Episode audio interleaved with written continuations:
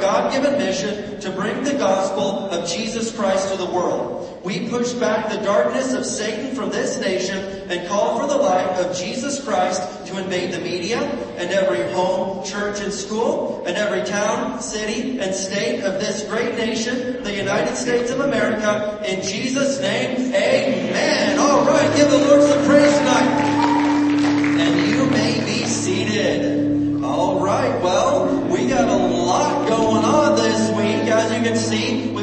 Extra chairs set up uh, because uh, this tomorrow night is the National Day of Prayer for the entire nation. Amen. It's the National Day of Prayer, so there's prayer events all over America, from Washington D.C. to New York to LA, everywhere. And Barstow, uh, the main event is right here tomorrow night at 7 p.m and we are hosting for the entire city. And uh, again, we just really want everybody to be here. Uh, we have about uh, well over 10 churches will be participating at least. We've got nine different churches contributing to the worship team tomorrow night, which I think is great. I've got about seven or eight different pastors that are going to be here doing some of the prayers, and uh, it's just going to be a phenomenal night. And we're taking communion uh, with all the Christians in Barstow that want to be here, and, and I'm just very, very excited. That's the thing I'm most excited about. So uh, be here with us and, uh, you know, just be a good support.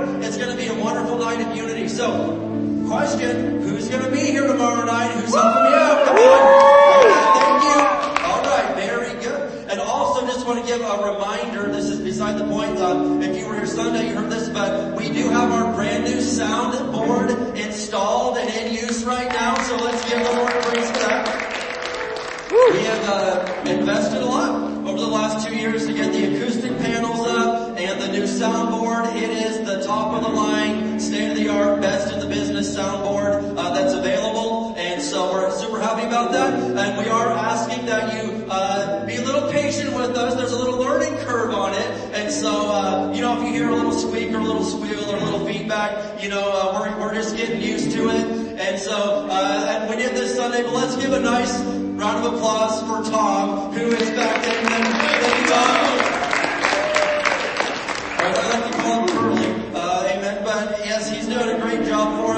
And if you're watching on the live stream, we know that the audio isn't totally perfect on there yet. So be patient online and uh, still listen in, but we're, we're getting that worked out on that end too. So anyway, it is a great blessing and a huge step forward. Uh, just be patient with us for the next couple weeks as we really get used to that. All right. Next announcement uh, is this Saturday is the men's meeting at 9 a.m. in Victory Hall. So men, who's going to be there? Woo.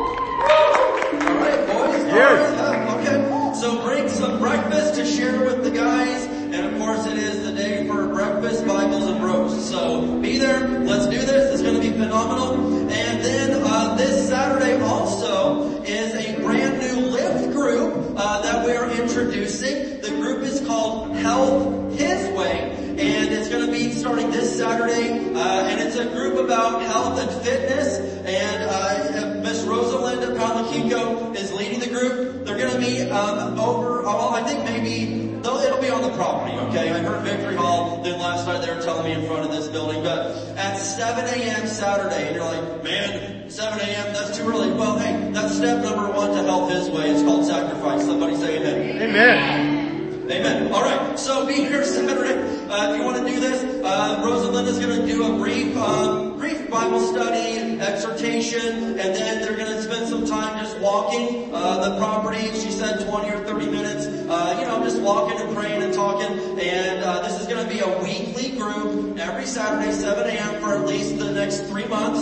and it's a great chance, man. If you've been interested in getting in better health and doing it God's way and having a support group around you, this is chance, alright? Saturday, 7 a.m. If you want more details, see Rosalinda. Alright, and then the next thing coming up is the mother-son country breakfast. Amen. That's gonna be on Saturday, the 13th at 9 a.m. and uh, it's, uh, it's to celebrate Mother's Day weekend. And so the cost is $6 for kids. If they're 5 and under, it's free. And the adults are $8. So go ahead and sign up at the info booth. And then final reminder is Mother's Day is coming up, everybody. It is Sunday, May 14th. Let's have a nice round of applause for the moms in advance. Amen. We want to celebrate them that day and we've always got a gift for all of them. So make sure you're here on Mother's Day weekend. Alright? Well, I'm going to go and have Pastor come on up tonight for our Wednesday evening tithes and offerings. So what time is it? Yeah, it's happy time. Amen go ahead and do our Wednesday night tithes and offerings. If you're giving online, you can go to hdwc.org slash giving. All right. All right. Glory to God. Hold up your hands, please. Envelope for your tithes and your offerings. And open up your Bible. Psalms 35, Woo. verse 27. Psalms 35, verse 27.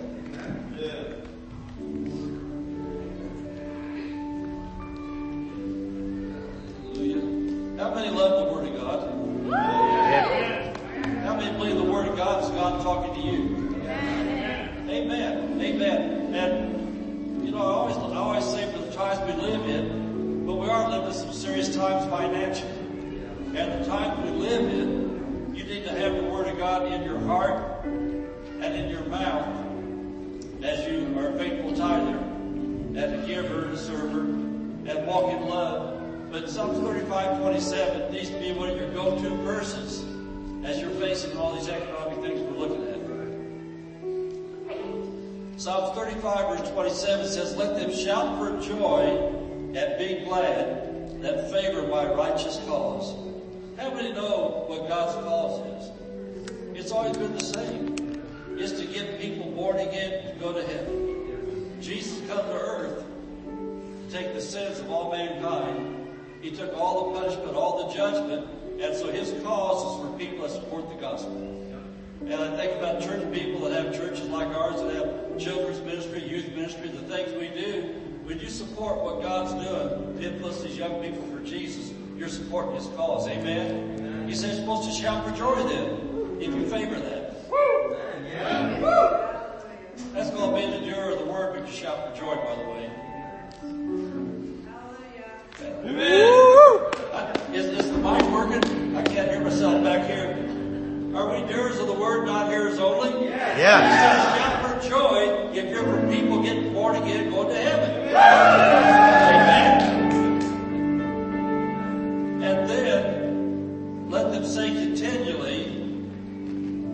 I'm going broke, don't know what I'm going to do. Eggs are so high, gas is so high, I don't know what we're going to do. Let them say that continually.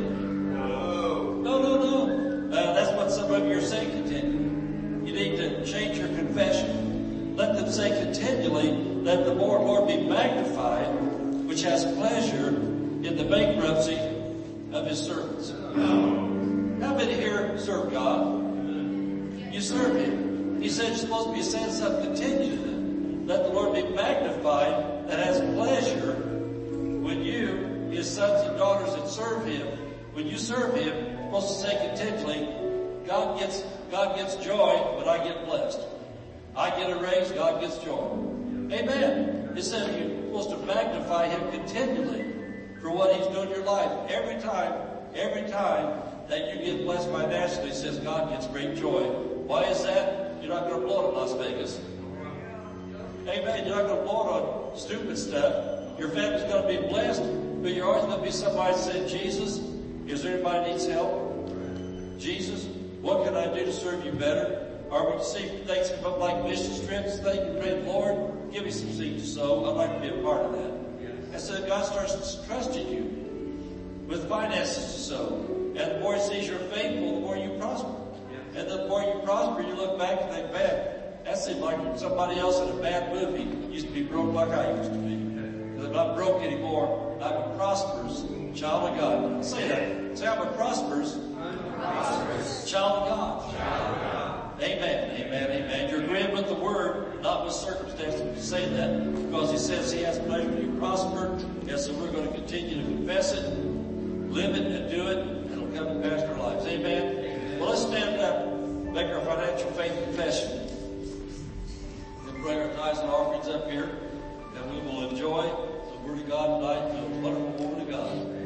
Amen. As we bring the Lord's tithe and give offerings today, we believe we receive jobs, better jobs, promotions, raises and bonuses, benefits, sales and commissions, growth in business, settlements, estates and inheritances, interest and income, rebates and returns, checks in the mail, gifts and surprises, finding money, bills paid off, debts paid off, royalties received, blessings and increase.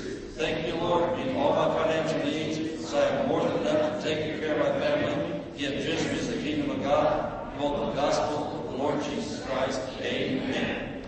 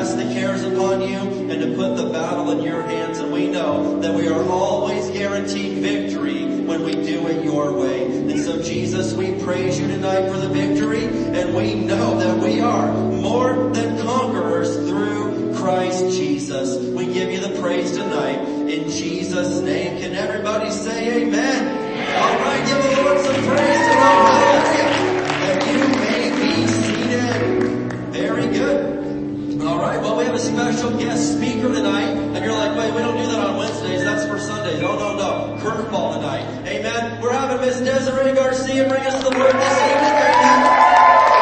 It's a perfect week to have her up to bat for us right here and uh, she's going to be speaking on some ministry of helps things tonight and I've asked her to do that for us and uh, so anyway just listen up and have an open heart to receive from the word of God tonight. Amen. Desiree, swing that sword. Good evening, guys.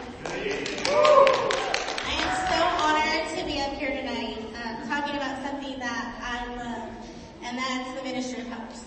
Um, so bear with me for a little bit.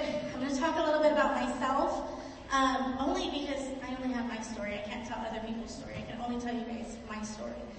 Um, so me and my husband have been coming, and my family have been coming to this church for about 15 years. When I started coming here, my son, my youngest son was in my belly. So he's gonna be 15 this year, so it's been about 15 years.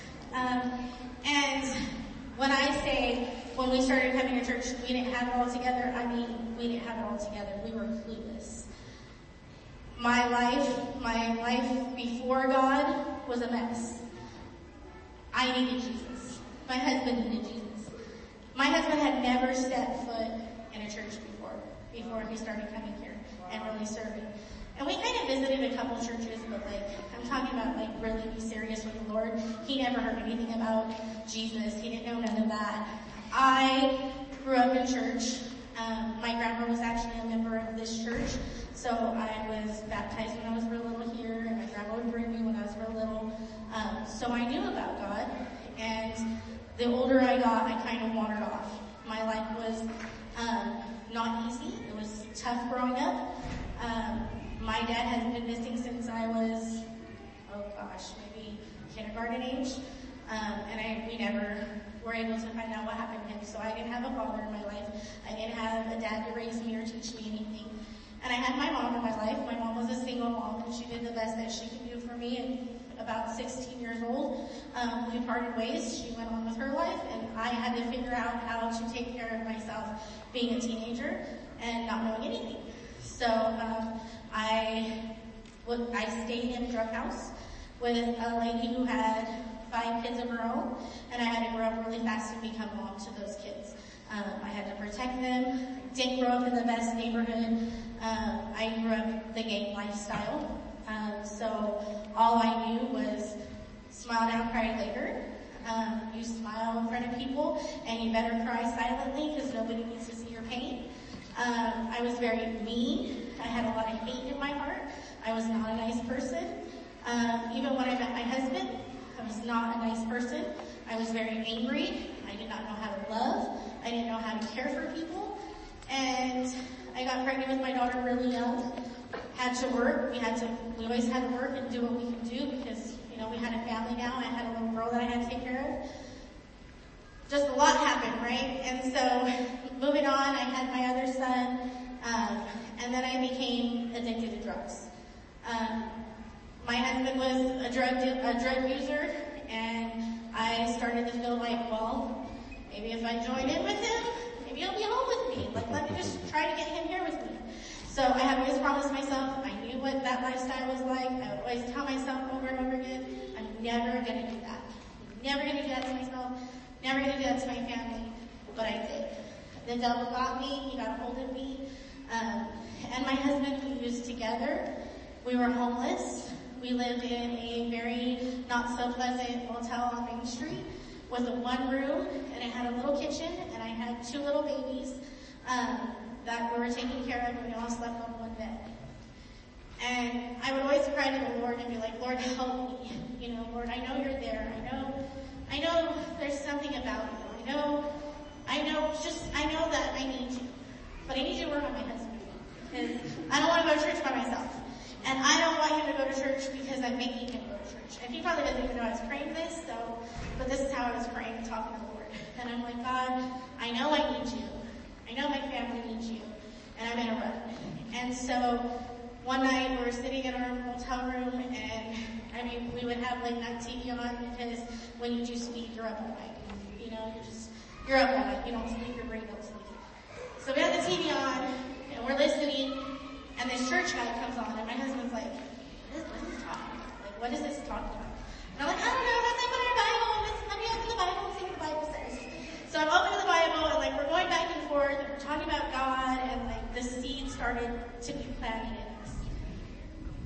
Then I met pastors. Like we, we came a couple times to church and like put our feet in and then we're like, yeah, I don't know, we stepped out and then, you know, we go back to our life. We put our feet in and um, I would see Pastor and Miss P all the time and I knew who they were. They didn't know who I was, but I knew who they were. Um, I worked at Pizza Palace and they'd come in and be like, hi Pastor, how you doing? And he'd give me a look like, who are you? You don't even go to a church why are you calling me pastor, you know? But I knew who he was and I was just always drawn to Pastor and Miss P. They come in, they have their family with them and I would tell the workers, don't you dare touch that table. That table's mine. Go find your own people. Those are my people. Um, so, and then we started coming to church here. We walked in the doors and we committed our life to the Lord. And we've been here ever since, and that was almost 15 years ago. But my story doesn't end there. My story doesn't end there. We had to learn because you get saved, right? You get saved, then you get discipled, then you're supposed to serve, right? So we really needed some discipleship because we were a mess. My son was getting kicked out of the nursery all the time. And if Leah was here, she'd tell, she'd say that that's a story that I made up, but I'm really being honest. His number was behind me all the time. And then I had to walk the walk of shame with my head down and be like, yeah, that's my kid. You can go see what he's doing. And sweet little Jojo, a lot of you guys know Jojo now. He's a great kid. But boy, when he was younger, was he a stinker? He was a blessing, but boy, was he a stinker. Um, he would bite, kick, do whatever. You know, he'd get thrown out of the nursery. I'd come down here and be like, Jojo, you gotta behave.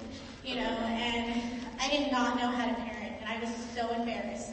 And I'm not even gonna lie, there was times when I'm like, I don't want to go to church anymore because I'm embarrassed that my kids can't get it together. Um, but we kept coming, we kept coming, and we found ways to get involved. Anytime the door was open and there was work to do, here we work. We come work. And I remember Noah being on me in a little backpack thing up here and painting. Probably not a good idea, but I didn't know that at the time. And Pastor Katie was doing it too, so I was following her. Um, but here we are with our babies, and we're little, and we're painting, and I'm learning, and I'm fellowshipping with people, and there's women in the church that are teaching me that I can go to, that I can talk to. Um, and then I met Robert, and I hope Robert's not in here because he's going to be really mad at me. But I'm going to talk about Mr. Robert for a minute, okay? Remember back up, I told you that I didn't have a dad. Didn't grow up with a dad, didn't had none of that. Um, little did Robert know what impact he was going to have on my life and who I am today, because Robert became my father figure. Robert, Robert is a server and has a servant's heart, and um, he taught me and my husband what it means to serve. And I'm not talking about like serve the Lord. I'm talking about serving in God's house, right? There's a difference. There's a difference between serving the Lord and serving in His house. And um, we lived on property. I'm going to get there in a minute, but before that, like work days and everything, you know, Robert just he would be like, "Sister, this is how you do it. You gotta do it right," you know. And one of his biggest sayings were, "I don't do it for people. I do it because my big bucks are going to be in heaven, right?" And I would always look at him and be like, "Don't you want people to like know what you're doing?" No, he doesn't want people to know what they're doing. And he's really serious when he says that his reward is in heaven. So hold that thought. Sorry, I'm gonna continue to my journey, okay?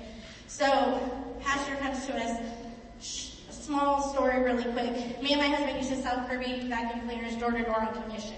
Well, pastor found out that we knew some things about vacuums, and boy, did they have a lot of vacuums in that room that needed help.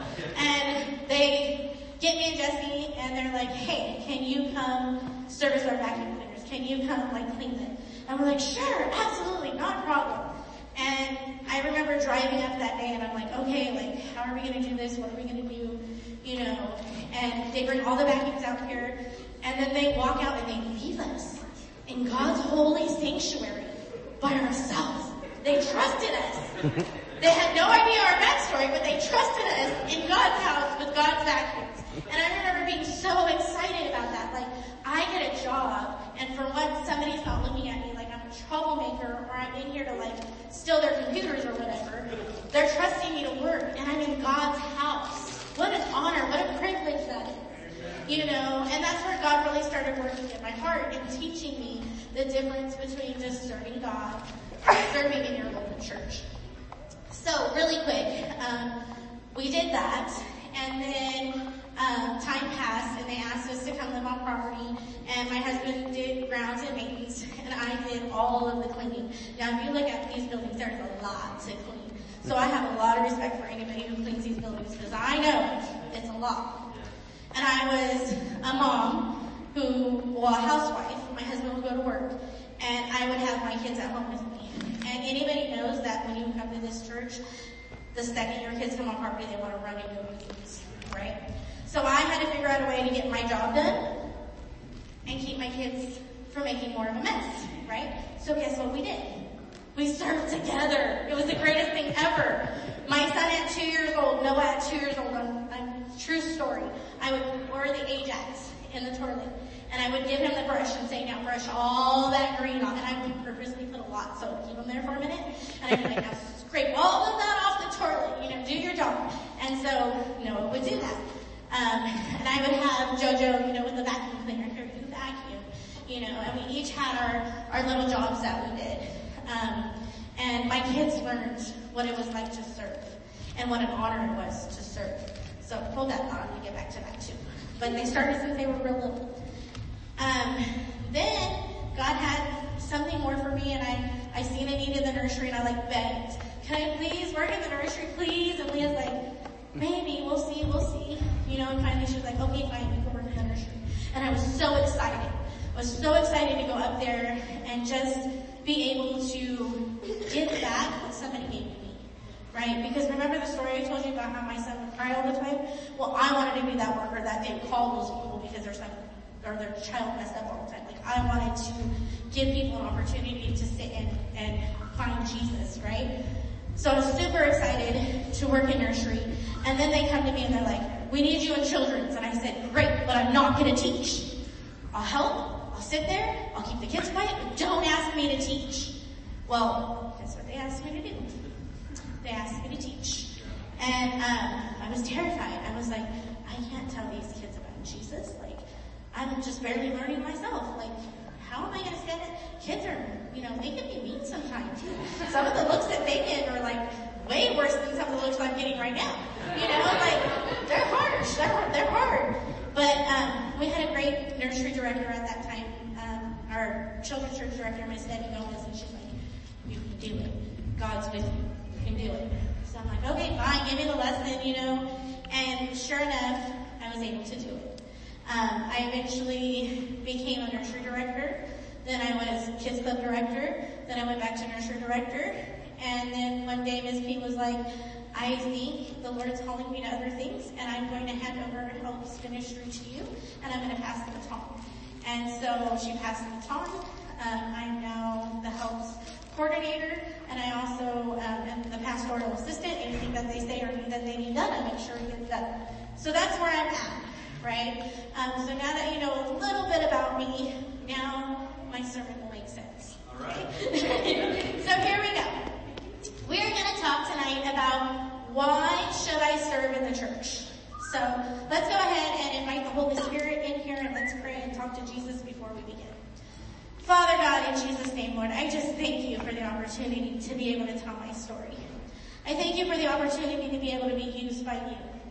Holy Spirit, I ask that you open hearts today, Father, that you open the ears, open our hearts to receive, Father God, and help us to get something out of this so that we leave this place different. In Jesus' name, amen. amen. So like I said before, God set up a system on purpose because, you know, God's not dumb. He is smart and he does things for a reason and a purpose. So the way he set up the church to work is that when you walk through these doors, you get saved, right? You find Jesus, you ask him to come into your heart, you get saved. Step number two, you get disciples, right? You come in, you have your Bibles open, you take notes, you're, you know, you take the S, um, SPT classes, you know, you, um, you come and you, you do work days and you do all those other things and you get relationships, you go to the lift meetings, you find things and you get discipled, right? And then God wants you to serve. God wants you to work. I'm just gonna say it. It's not a bad word. Say work. God wants you to work, right? And this is how he set it up. It's his plan. This isn't my plan. This isn't pastor's plan. This isn't Pastor Dave's plan. This is God's plan. This is how God called the church to be. And if the church doesn't work like this, we don't have church. We don't have church. Pastor cannot come. Pastor Dave, Pastor and Miss B, they cannot come to church and clean all the property. And could you imagine a sermon and like the babies are all over here and the children are all on one side and we don't have no workers and Pastor Dave's trying to preach to you guys and he's like, hold on, the baby needs a diaper. Let me go over here. Okay, hold on, the kids are crying over here. I gotta, hey, stop throwing that ball back there. Sit down and behave. We would never get anything about Jesus. We wouldn't learn anything, right? It is not pastor's job to do everything around the church. Their job is to feed us. Their job is to tend to us. Their job is to make sure we're taken care of and we're equipped so we can live victoriously. Our job is to tend to the people, to make sure that the needs of the people are met. That's our job. So, the definition of serve is to be in service of or work for. To be useful or of service to. To be useful. You know, it's really sad right now. But also really great. But our teens that are over next door, they run this church with a great attitude, with a great heart. But you know what's sad about that? Is there are a lot of adults in here that aren't involved. And these teenagers miss a lot of services. And they miss a lot of things to help them grow and be better because they're filling holes. You know, they serve with a great heart. I had a teenager come up to me the other day and was like, and this is a teenager I would never thought, never thought would want to be around kids. You know, I know there's a need right now, Miss Desiree. Miss Desiree, you need help, I'll do whatever you want me to do. You need me to do one week in children's? I'm there. I'm there for you. And I'm just looking and I'm in awe because we should be doing that too. But these teenagers, they got, they got a hold of how church life is supposed to be. And they're willing. They're willing to go in there and hold your baby so that you can be down here and be discipled and, get what you need. They're willing to work in children's. They're willing to come on a hot day and pull weeds outside and take care of God's house so it looks good. They're willing. Their hearts are willing. So with that being said, sorry, um, I'm getting off track. But number one, we serve because God has set it up this way, right? If we're not called to the fivefold ministry, we're called to serve in our, local church. We're called to serve people, right? So go ahead and turn with me to 1 Corinthians 13, I believe it. I crossed it out because I wrote it wrong the first time. So. Aren't you guys just excited to be here today? Yes. That we have a church that we get to come to?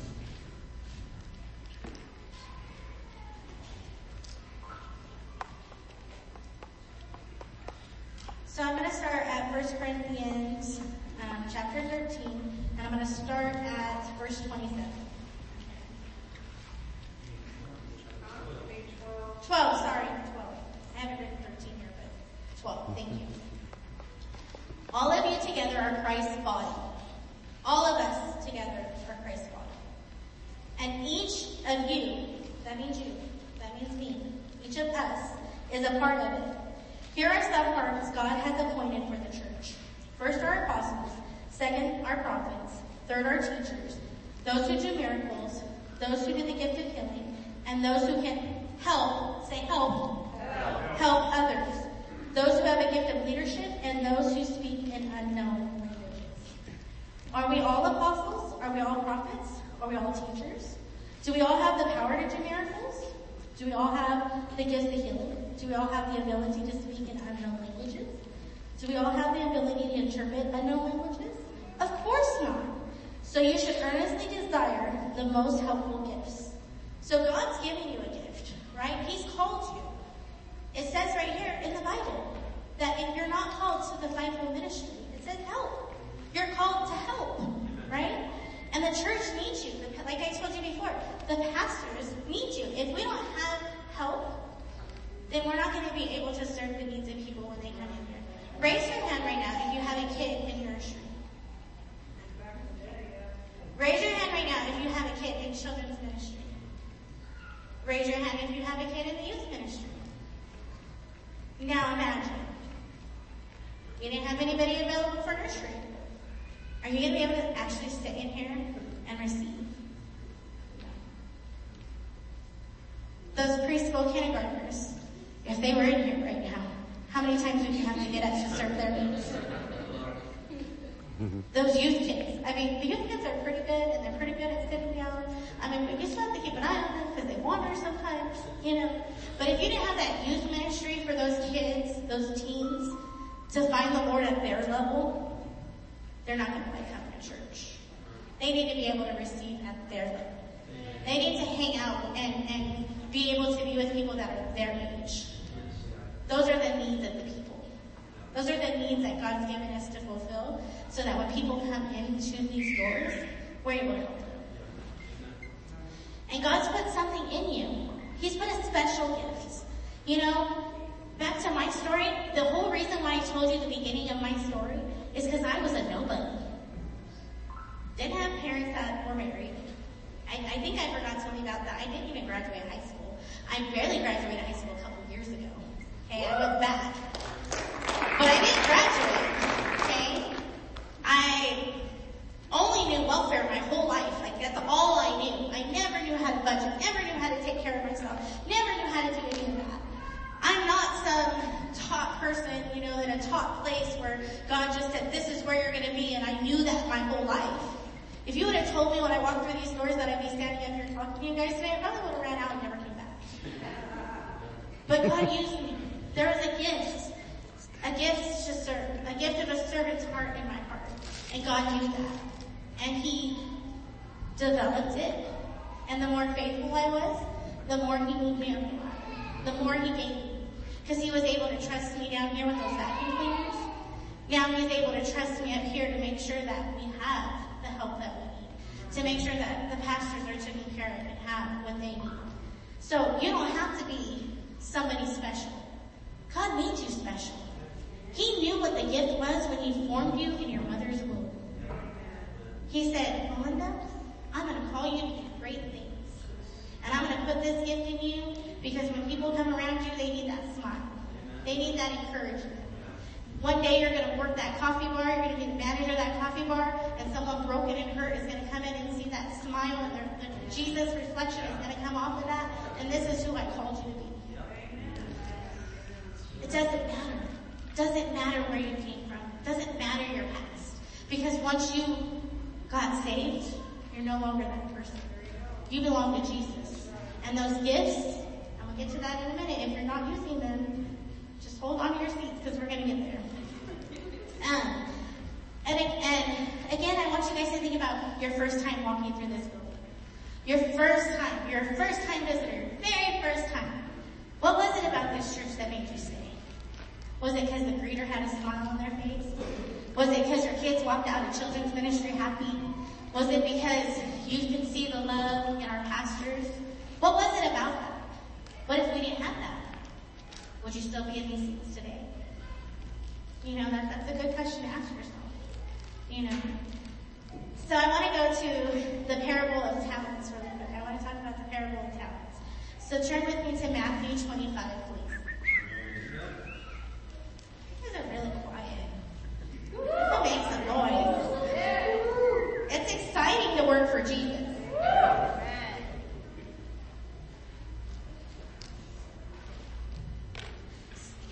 So I kind of like went back and forth with talking about this, um, but the Lord just put this story so big on my heart.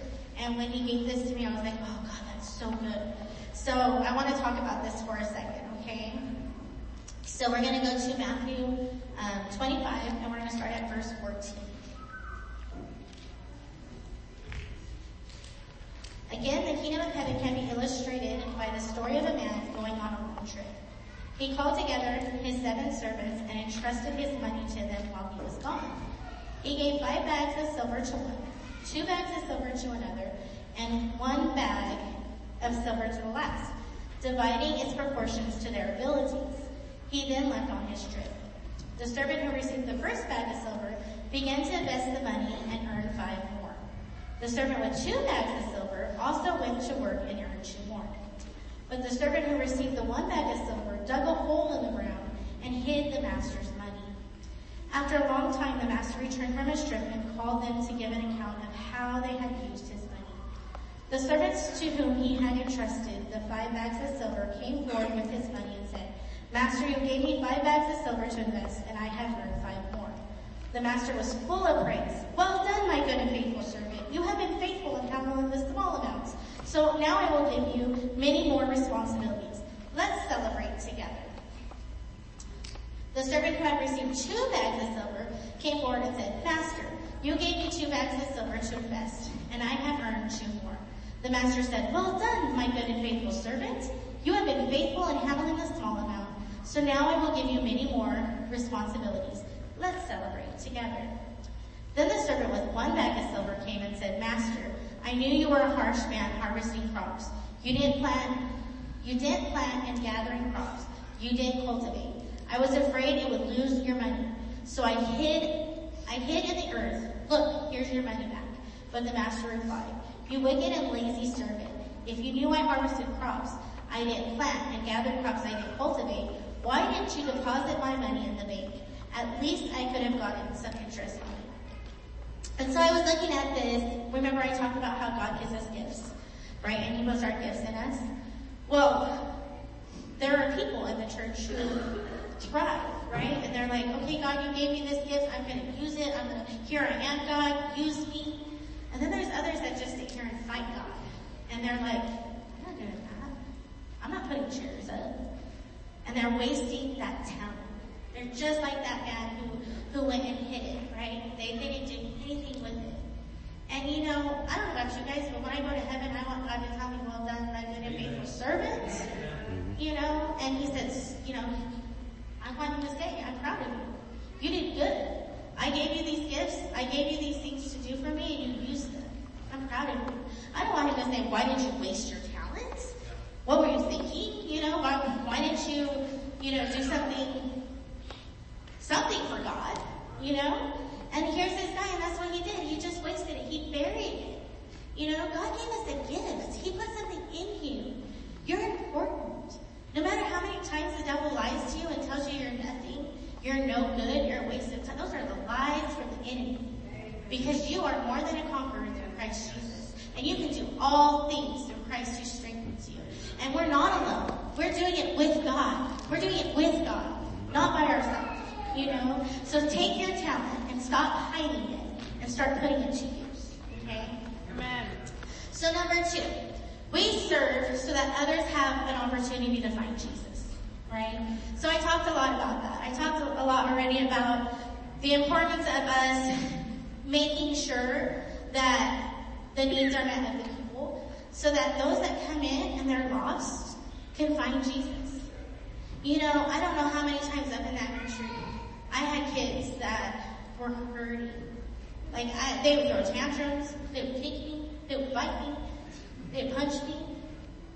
And all I would do was sit there and love on them and pray for them and give them the love of Jesus. I have kids now, and I guess I'm going to tell my age, but I have kids now who have graduated and are grown. And they come see me and they're like, Miss I love you so much. Thank you. You helped me out so much. But you know, when I was in children's ministry, I didn't look at the bad kids as bad kids. I looked at them as kids that needed Jesus. They needed somebody to love them. They needed somebody to believe in them. You know, out there in the world, out in these worldly schools, those schools tell these kids that they're nothing, that they're trouble, that they're bad, that they're brats. But in God's house, we should be telling these kids that they are children of the Most High God, and that they are loved, and that they are cared about. and that they're, you know, everything God called them to. You know, that's, that's how the house of God should be. You know, and so we're here to serve so that people can find Jesus. If there weren't people serving here, I wouldn't be here right now. My husband wouldn't be here right now. We would not be serving Jesus. You know, but because the needs were met, we were able to serve God. We're able to serve God. I have a victorious family. You know, my kids, my daughter, she's grown now. Um, she has a job. She loves to serve. Anything I ask her to do around here, she just does it. She's up there teaching your kids right now. Um, cause I had an emergency. I was like, Ray, can you help me out? She's like, okay, mom, I'll teach. You know, so praise the Lord for that. My, um, my Jojo, remember I was telling you Jojo was a rascal when he was little? But now Jojo is the best baby whisperer ever. He loves being in nursery. He loves those kids and I'm telling you when he gets near them, there's just love, you know? And Norma, Miss Norma can, um, say that this is a true story, but, uh, when I had sat down and gave, um, Norma, Norma took over the nursery, Jojo would be in there working with her and he'd be like, Miss Norma, you're not supposed to do things like that. That's not how we do things around here. And, um, he, he knows. He knows the guidelines. He knows, you know, that we're not supposed to do certain things or what we're supposed to do or, you know, the ratio or he'll tell people, um, you need to go sit down and be in service because you need your Jesus time and you serve tonight and I'll go serve for you. Like they just know. They just know how things run. And, um, Noah, my youngest kid, who I didn't even get to tell you guys about, but that was like my hardest kid to raise because he was wild. He was like, woo, woo, woo through the aisles.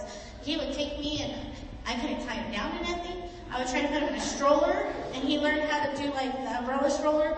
He would like bend over and like go off running. So I couldn't put that kid down in anything. But that kid now loves serving. You know, he loves Jesus. Anytime that, you know, Raymond calls him, he's like, Mom, I gotta go. I'm like, where are you going? I I'm going to clean the church. I gotta go help Raymond. I'm like, okay, bye. And then I asked Raymond, is he helpful help? Please tell me he was helpful help. If he's not helpful help, send him home.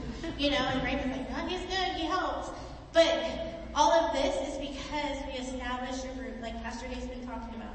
Establishing our roots, like our, our verse um, for the year. We establish these roots. And our family knows how to serve. Our family knows what's important. And our family knows that when people come through these doors and they're lost, we're not gonna sit there and be like, oh, what are they? Did you see that person that came to church and the outfit that they had on? We're gonna say, did you see those people that came to church? We need to uh, take them out to dinner. We need to, you know, do something with them. We need to pray for them. We need to find out their kids' names. We need to find out more about them. You know, we need to take them, you know, take them out for lunch. Do something. You know, and that's what's important is that people right now are so lost. And it's our job to help them get saved. It's our job to help find the answers for them. And if we can get them through these buildings, if we can get there and their needs are met, they're gonna find Jesus lives are gonna change. And they're gonna be like me and they're not, you know, I didn't do a 12 step program, guys. I did the Jesus program. And he set me free. And I have never had the desire to pick up speed or do anything like that ever again. He just took it away. And for those of you that have never had that, you know that's a really hard thing to do. Fighting addiction for some people is really hard to do, but God just took it away. My husband was the worst. The worst. Like I can sit here and tell you stories about how how addiction had captive, but that's his story, it's not my story. And let me tell you, God just took it away. Amen. He just took it away. And there are families that need Amen. Jesus. There are kids that need Jesus. There are marriages that need to be restored. There are people that need to feel like they're worthy of something. There are people that are hurting and they're lost and that should be the only reason why we serve in church and why we come to church because we love Jesus and we know that He's the answer and we know He can take care of it. Because He's the only way. So, sorry, totally off my notes, but there we go. You know, um, so it's a hard thing, and it's a privilege to be able to serve, right? It's an honor. Dr. Bartlett always um, talks about that. He always talks about what an honor and a privilege it is to be able to serve and do something for Jesus. So, the, like I said, number two is we serve so that others have the opportunity to find Jesus. And hold on to your seats here, and please don't throw things at me when I say this, okay? But we serve because we, we want to do our part so others don't have to do our part. Yes. I'm gonna say that one more time. We serve because we want to do our part so others don't have to do our part. Remember I was talking about the teenagers, how they do everything around here? Well, they're probably filling up, filling in for some of our parts. Some people that aren't doing stuff. You know, and it's time for us to start doing our part. It's time for us to start doing what God's called us to do. Um, there is a sign in the office that I was looking at today while I was in here, while I was in there putting all this together, and it says, there is no limit to what can be accomplished nobody cares who gets the credit. Again, if we keep our eye on the, on the goal, doesn't matter who did the work, doesn't matter how long you were here to do the work, doesn't matter, you know, if you came in and you moved one chair, you still helped, right? Mm-hmm. Doesn't matter as long as the goal gets accomplished. One of the things I teach my team, I work at Home Depot, I work with a lot of people, I have a lot of people that I have to oversee. One of the things that I try to teach them the most is about right? Together, everybody achieves more. I can only do so much. I'm one person. This person over here can only do so much. They're one person. You know, Mr. Raymond can only do so much. He's only one person. But when we put all of our pieces together, we can get so much accomplished. Imagine using that for the Lord, right? Imagine if we all did our part, we all did what we're supposed to do. Imagine what we could get done. Imagine what we could do for. You know, so. So 1 Corinthians 12.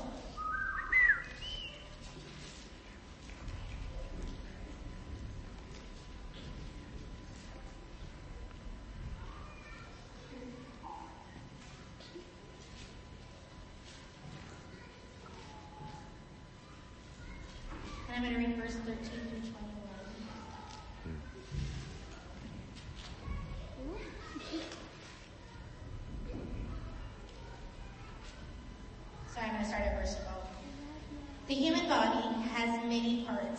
many parts make up one whole body.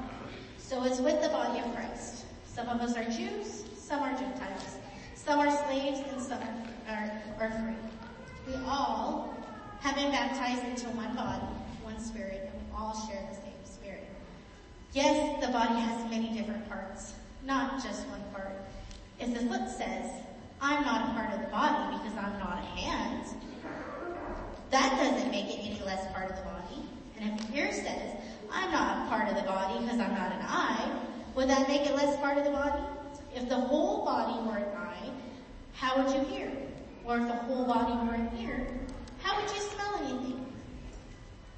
And that's how God made it. We're all a body, right? And when you think about how the body works, there's things doing stuff in here right now that none of us really know about or think about.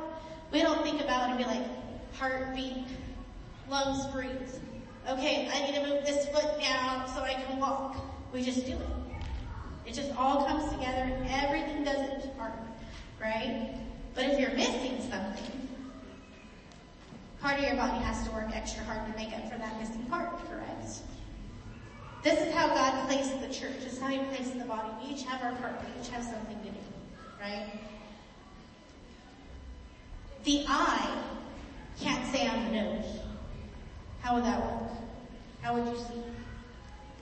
The foot can't say I'm the knee. Like imagine your foot right here on your knee. Like that would just be weird, you know? But like I told you before, in the body of Christ, there are people that aren't doing their part, and there's other people filling in. There's the foot filling in where your knee should be. And there's an elbow where your finger should be. Because people are just filling in the spots. You know, and God's calling you today. He's, he's telling you, like, listen to me. Follow the gift that I give you. Stop letting other people do the work. Stop being scared of the word work.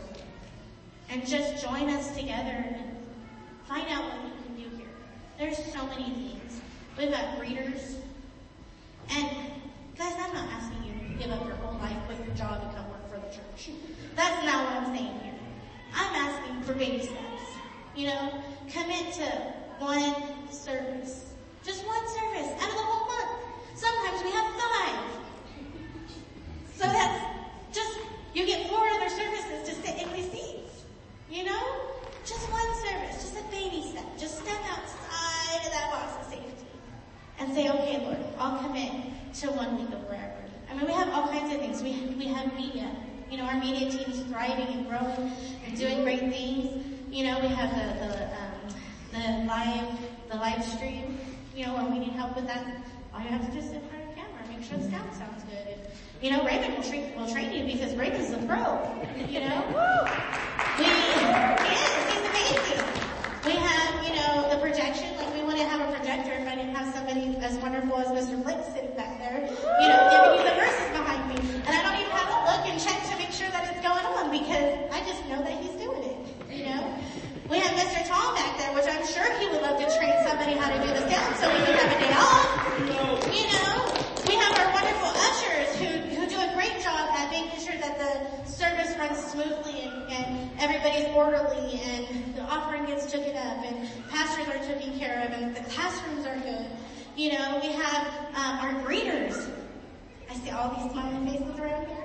It would be great just to have you stand at the door just one Sunday and let them hold a sign and say, I'm glad you're here. Welcome to church. It's an easy job. We're not asking for you guys to like give me your blood. It's a simple job. Right? So I'm asking you guys tonight, I'm gonna close with this. You know, I want you guys to remember my story. Okay? My story starts with vacuum cleaners. Pastor came in, asked me to do vacuum cleaners. I was faithful with that.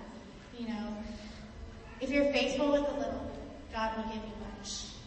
I wasn't even asking, I wasn't even desiring for God to give me more at that time. I was just so grateful for the opportunity to be able to do vacuum cleaners. I would have never imagined that I'd be standing up here today talking to you guys about this. But it's so much in my.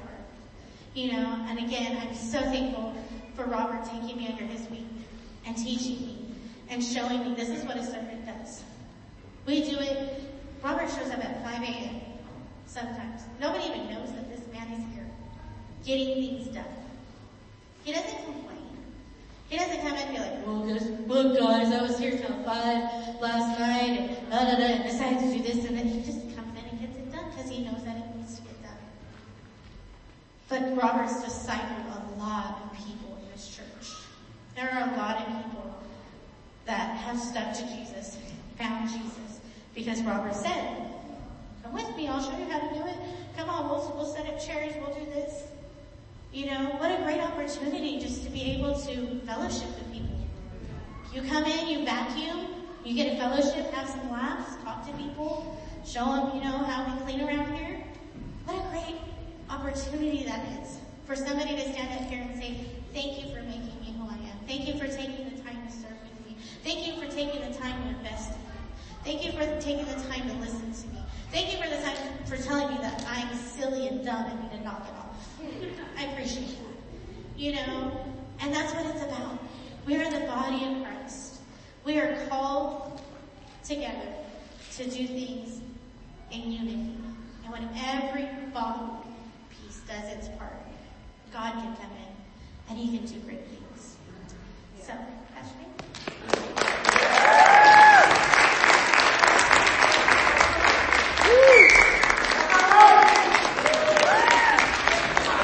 Great job, Desiree. Amen. Amen. You know, I was thinking of, uh, you know, hey, that makes me want to fix some vacuum cleaners. I don't know about you. To work on some vacuums? Wait, should I have helped her down? No,